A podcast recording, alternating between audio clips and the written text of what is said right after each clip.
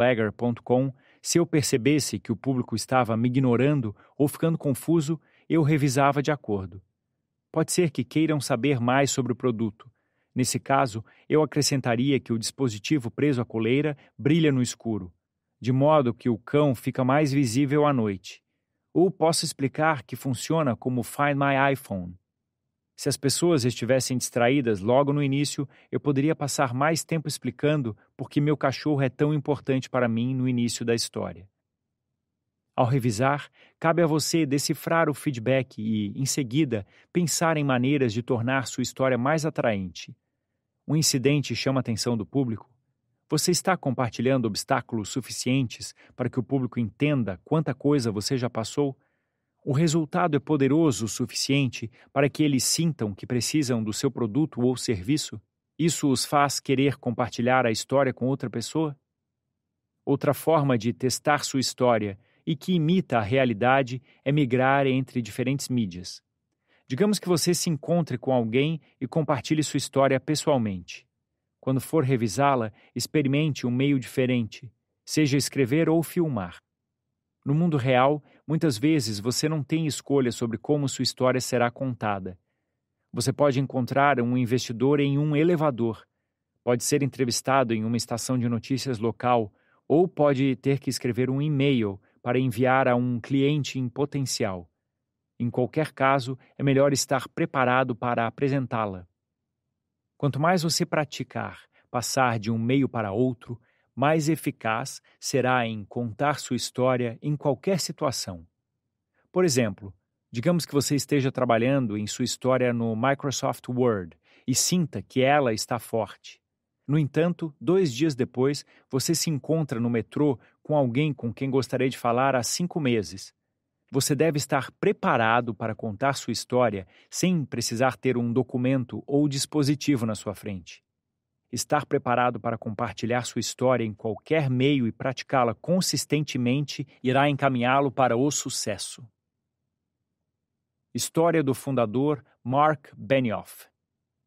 Mark Benioff, fundador da Salesforce.com, revolucionou todo um setor com base em sua visão de como o software empresarial precisava ser alterado. Como parte de seu processo para tornar essa visão uma realidade, ele praticou e testou ideias e histórias muito antes de colocá-las em prática, porque sabia que seriam essenciais para seu sucesso. Mark trabalhava para a Oracle, uma das empresas de software empresarial mais bem-sucedidas da história, e era um de seus principais vendedores, mas não estava mais motivado ou inspirado. Então, ele perguntou ao seu chefe, o fundador Larry Ellison, se ele poderia tirar um mini ano sabático. Aquela altura, depois de Mark ter passado uma década trabalhando para a empresa com enorme sucesso, Larry atendeu ao pedido. Mark tirou um recesso de seis meses e partiu em uma busca global para redescobrir sua paixão.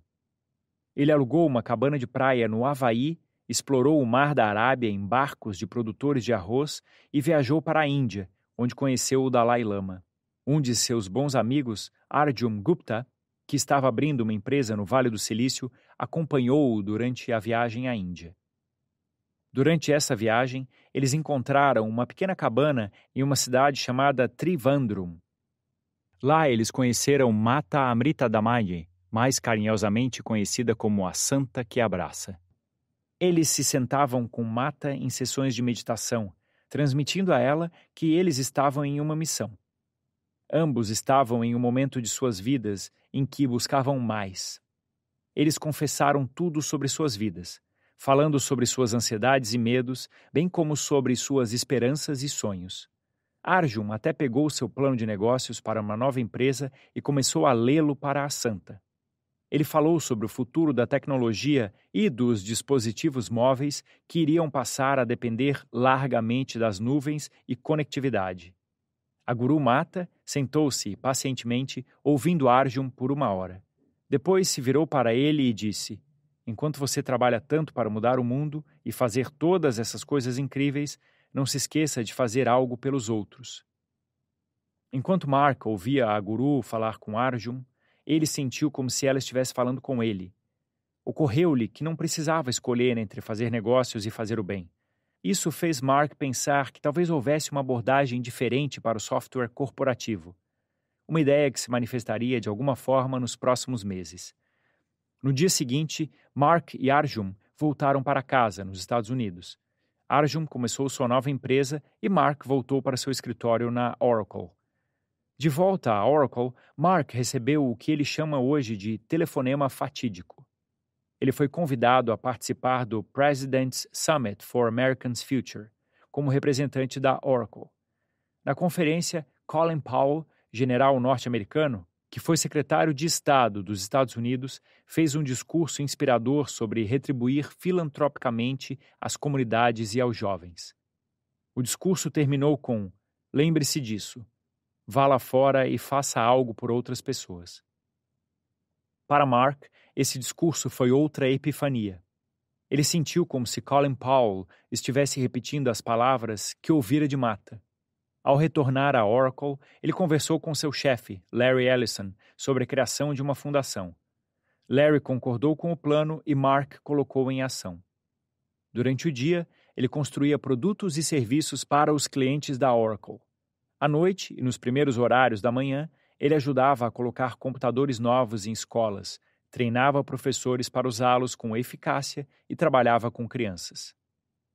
A fundação de Mark teve um ótimo começo. Ele até recebeu um telefonema do próprio Colin Powell. O general estava ajudando a uma escola, a McFarland Middle School, em Washington, e Mark e sua equipe foram chamados para instalar computadores. Em um dia extremamente quente na capital dos Estados Unidos, Mark e sua equipe de três engenheiros dirigiram-se à escola para instalar os computadores com a ajuda de outros membros da equipe Oracle. No entanto, eles encontraram um problema. Não havia ninguém para ajudá-los a carregar os computadores pelos três lances de escada até o laboratório de informática. Era fim de trimestre e nenhum dos funcionários da Oracle tinha aparecido porque eles tinham que se concentrar em atingir seus números de vendas. A tarefa era impossível. Mark ligou para o general Powell e disse que eles teriam que reagendar. Ele não tinha mão de obra para concluir o trabalho. Mark se desculpou profusamente, mas o telefone ficou mudo. O general desligou na cara dele. Mark se sentiu péssimo.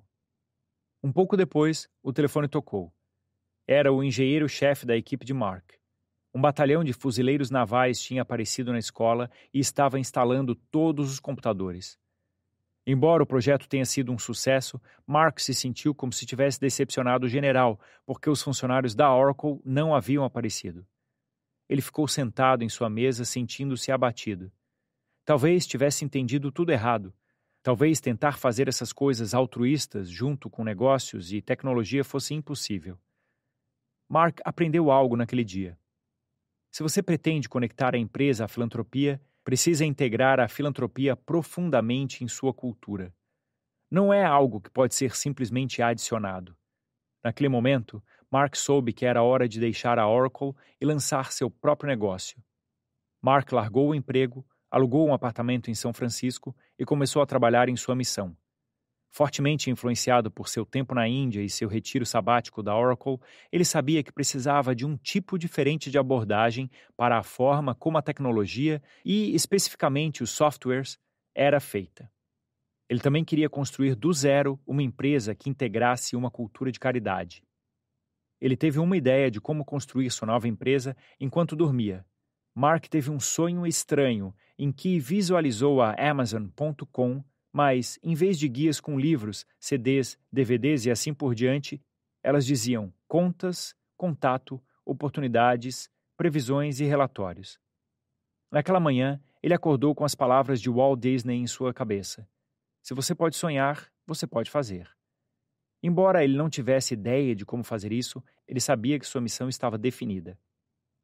Mark teve uma ideia para uma abordagem de software empresarial que seria diferente, barata fácil de usar e acessível de qualquer lugar do mundo. Ele declarou guerra contra a maneira tradicional como softwares eram vendidos e entregues a empresas e começou sua missão de fornecer uma maneira melhor de atender aos clientes de tecnologia. Ele começou a fazer grandes declarações sobre como enfrentar grandes empresas estabelecidas, como a Siebel Systems e até mesmo a própria Oracle. Publicamente, ele definiu a missão para sua startup como o fim do software. Todos pensavam que ele iria fracassar, mas ele seguiu em frente, criando um logotipo e um slogan de sem software, semelhante ao logotipo do filme Os Caça-Fantasmas. Ele até fez que o número de telefone da linha de vendas da empresa fosse 1-800-NO-SOFTWARE. Mark constantemente testava suas ideias com amigos, a imprensa e clientes para que ele pudesse aprender o que agradava a eles e o que não. Ele convidava amigos e colegas para seu apartamento, que era a sede de sua startup, a qual ele chamava de Salesforce, para experimentar o software e fornecer feedback irrestrito sobre o que gostavam e odiavam. Testar suas ideias permitiu que ele ajustasse constantemente sua mensagem e seus argumentos de venda. Em 21 de julho de 1999, o The Wall Street Journal publicou uma matéria de primeira página chamada Programas Cancelados o software que está se tornando um serviço online sacudindo toda uma indústria. O artigo falava sobre o conceito de software como serviço e gerou muita repercussão, embora o lançamento ainda estivesse a seis meses de distância. Outras publicações abordaram o tema, o fim do software como o conhecemos, e publicaram artigos subsequentes. A empresa de Mark se destacou por causa da prática e dos testes constantes de suas ideias, foi o que lhe permitiu fazer com que empresas da Fortune 500 se inscrevessem em seu software como serviço antes mesmo de o produto existir. Esse produto se tornaria conhecido como Salesforce.com. Hoje, a Salesforce tem 13 mil funcionários e 5 bilhões de dólares em receita. Mantendo as lições que aprendeu com Mata e Powell, Mark decidiu criar uma filantropia radicalmente diferente que foi integrada ao Salesforce desde o primeiro dia. Ele chamou de One One One Model. A Salesforce estaria para sempre comprometida a dedicar 1% de seu patrimônio, 1% de seu lucro e 1% do tempo de seus funcionários em uma instituição de caridade pública. Seus esforços receberam elogios das revistas Fortune e Forbes e somaram 50 milhões de dólares para instituições de caridade. O estilo e a história de Mark são ótimos de se estudar porque, além de sua capacidade de testar e praticar suas ideias, uma das maiores razões pelas quais os métodos de Mark funcionaram foi a grandeza da ideia que Mark expôs. Era um tanto estranho que ele fizesse afirmações como o fim do software e isso gerasse uma tonelada de publicidade gratuita.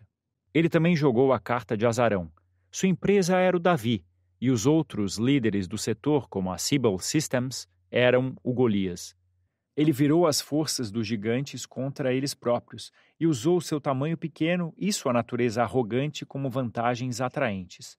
Claro, essa abordagem não é para todos, mas todo empreendedor pode pegar emprestado um pouco da bravata de Mark, porque você vai precisar de um pouco disso ao enfrentar o mundo real.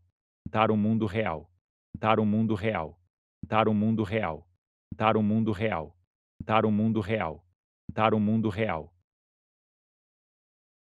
Capítulo 13 Domine sua história. Agora que você praticou sua história e está preparado para compartilhar sua criação com o mundo, algumas coisas que quero que você leve consigo. Em primeiro lugar, deixe-me dizer: estar em dúvida agora é normal. Você pode estar pensando: histórias são realmente tudo isso? São tão poderosas quanto esta obra as faz parecer?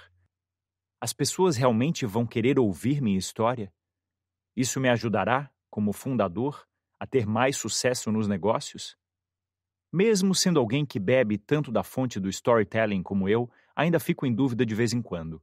Cada vez que me pego pensando se todo esse trabalho em torno de uma história vale a pena, lembro-me de um pequeno experimento que o escritor, analista da marca Joshua Glenn e o colaborador do The New York Times, Rob Walker, realizaram, chamado Objetos Significativos. Joshua e Rob tinham uma hipótese. A narrativa transforma objetos insignificantes em significativos. Eles acreditavam que as histórias são um condutor tão poderoso de valor emocional que seu efeito sobre o valor subjetivo de qualquer objeto pode realmente ser medido objetivamente. Para testar essa crença, eles criaram o um experimento. A ideia deles era fazer com que um escritor talentoso inventasse uma história sobre o objeto do dia a dia e ver se essa história agregava valor ao objeto. Eles acreditavam que, investido de um novo significado por esta ficção, o objeto iria, de acordo com nossa hipótese, adquirir valor não apenas subjetivo, mas objetivo.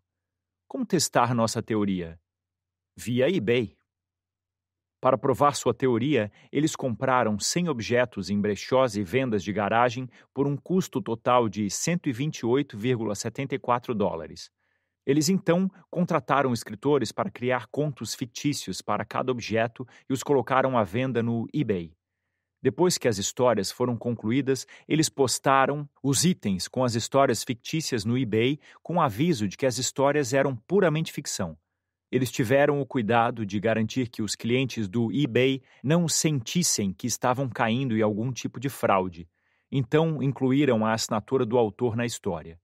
Isso garantiu que quem visse a lista soubesse que não era uma história verdadeira.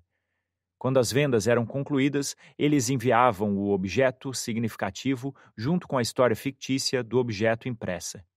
Os autores mantiveram todos os direitos sobre suas histórias, e o lucro líquido da venda foi dado ao respectivo escritor. Aqui está um exemplo parcial de um dos itens postados junto com uma história. Item: Pimenteiro. Custo: 99 centavos. História de descrição do eBay.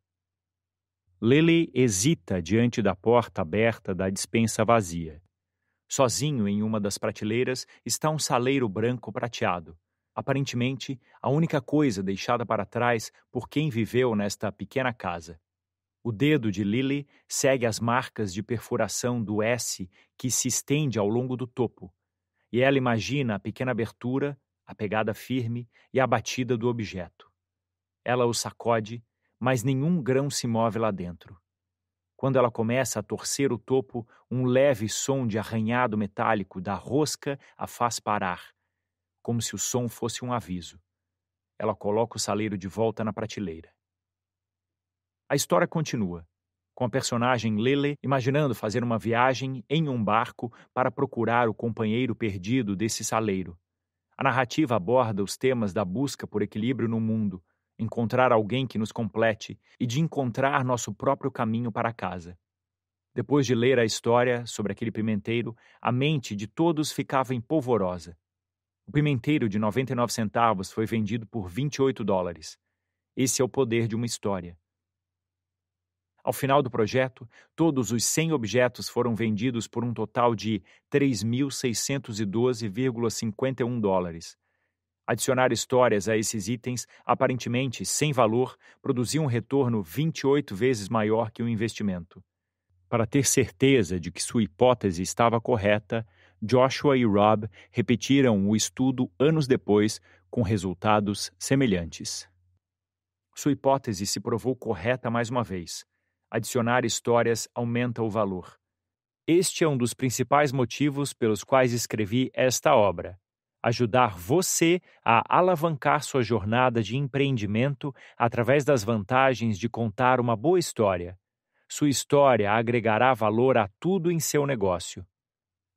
Encontre aqueles que têm fé. O experimento dos objetivos significativos ilustra a próxima coisa que quero que você leve consigo: buscar o público certo. Uma das razões do próprio eBay ter tanto sucesso é que ele demonstrou que existe um mercado para quase todos os tipos de objetos no planeta. Não importa o quão obscuros ou valiosos sejam, você pode vender praticamente qualquer coisa no eBay, porque alguém em algum lugar quer aquele item pelo preço certo. E o eBay tornou possível para todos os vendedores encontrar um público que deseja seus itens. Como fundador, você precisa encontrar as pessoas que desejam o que você oferece. Repetidamente, tenho visto empreendedores tentarem lançar sua ideia ou produto para todos que encontram. Eles acreditam que todos vão adorar o que tem a oferecer, mas a vida e a realidade não funcionam assim. Nem todo mundo vai gostar do que você oferece, assim como nem todo mundo vai querer aquele saleiro do eBay.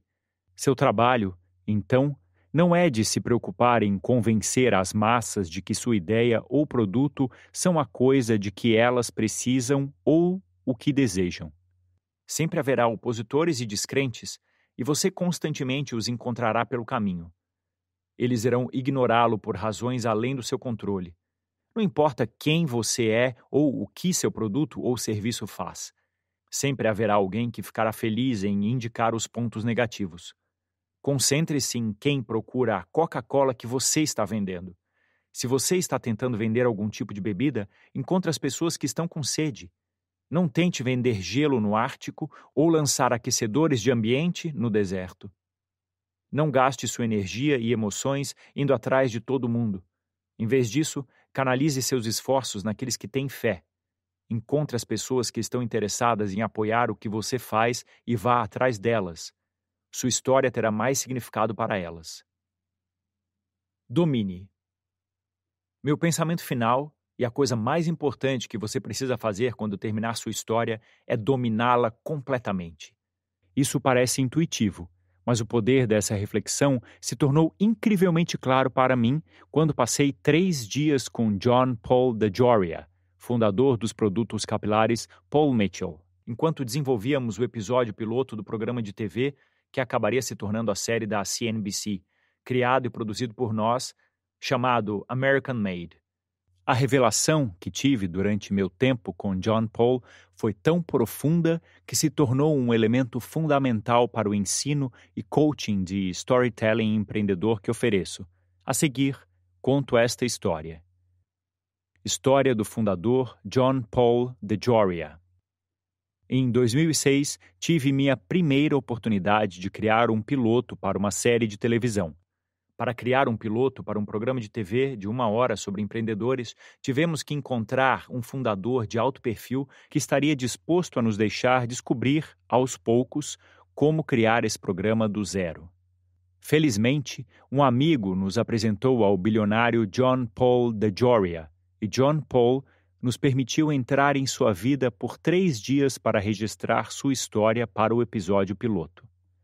Ter acesso a um empreendedor conhecido não significava que seríamos imediatamente capazes de produzir um programa de televisão, mas tivemos sorte com John Paul, porque sua história exemplifica o sonho empresarial americano e sua história de fundo convincente nos deu uma base sólida para começar.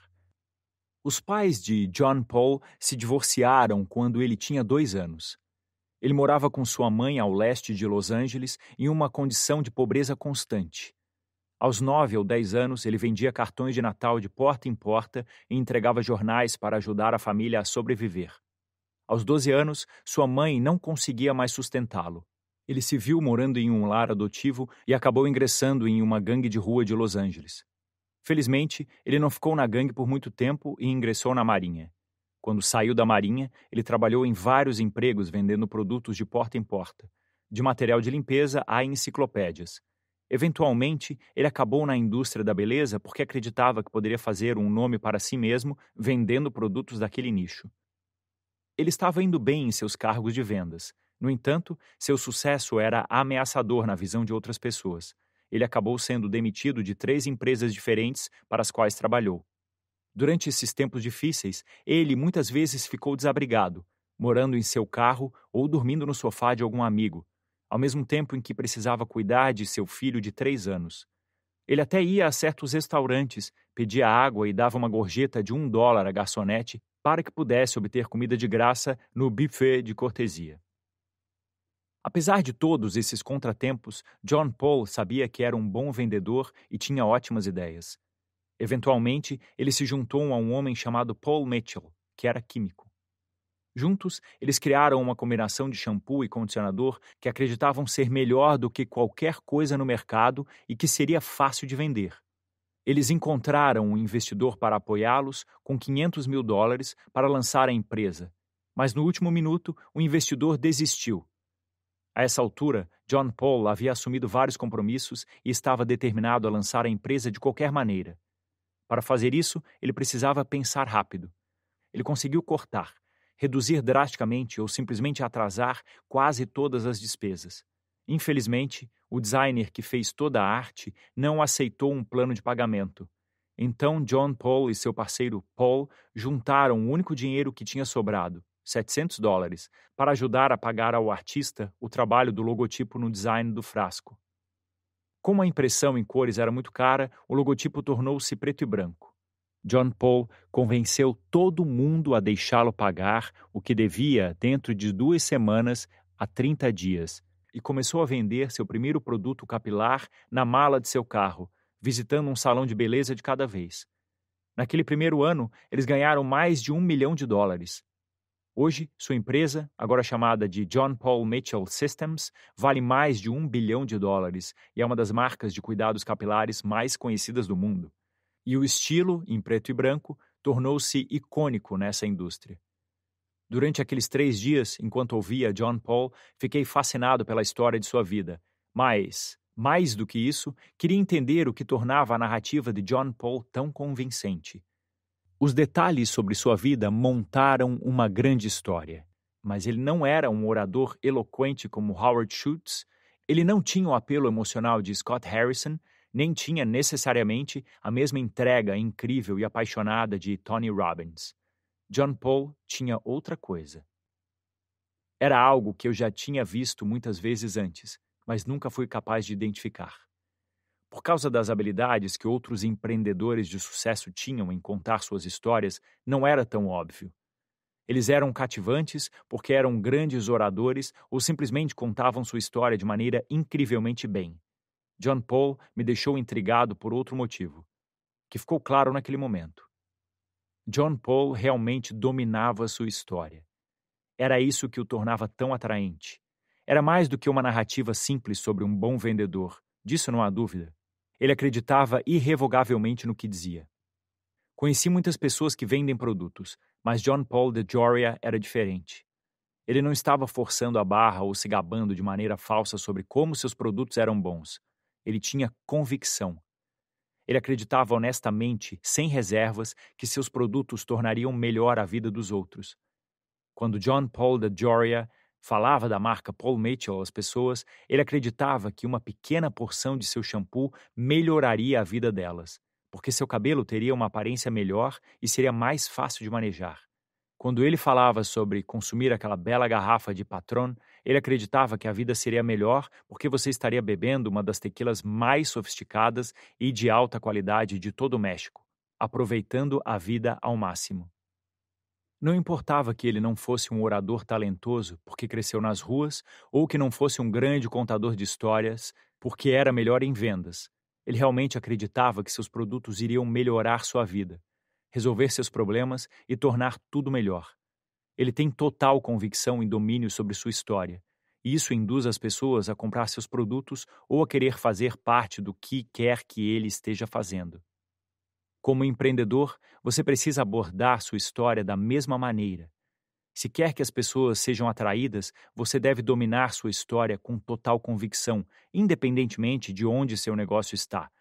Se você não dominar sua história, ninguém mais o fará. A convicção e a crença são verdadeiramente contagiosas.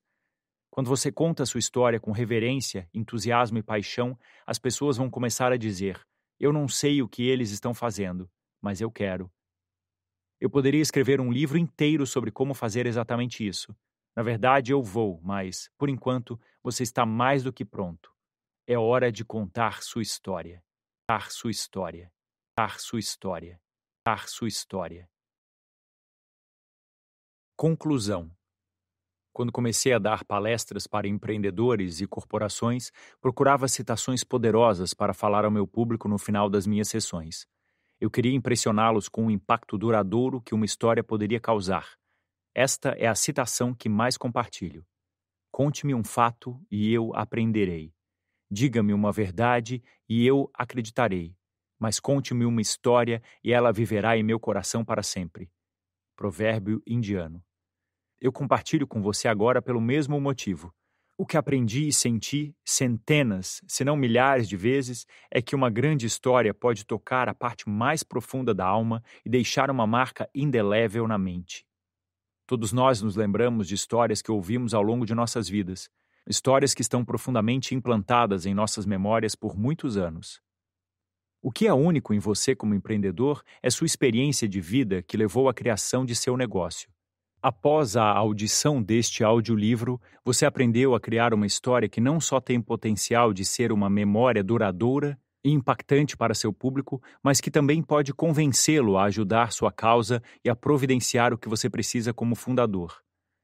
Por ser um fundador, você terá um suprimento infinito de oportunidades para contar sua história em um número incrivelmente diversificado de cenários e circunstâncias desde o momento em que você inicia sua startup, passando por toda a vida de sua empresa e além.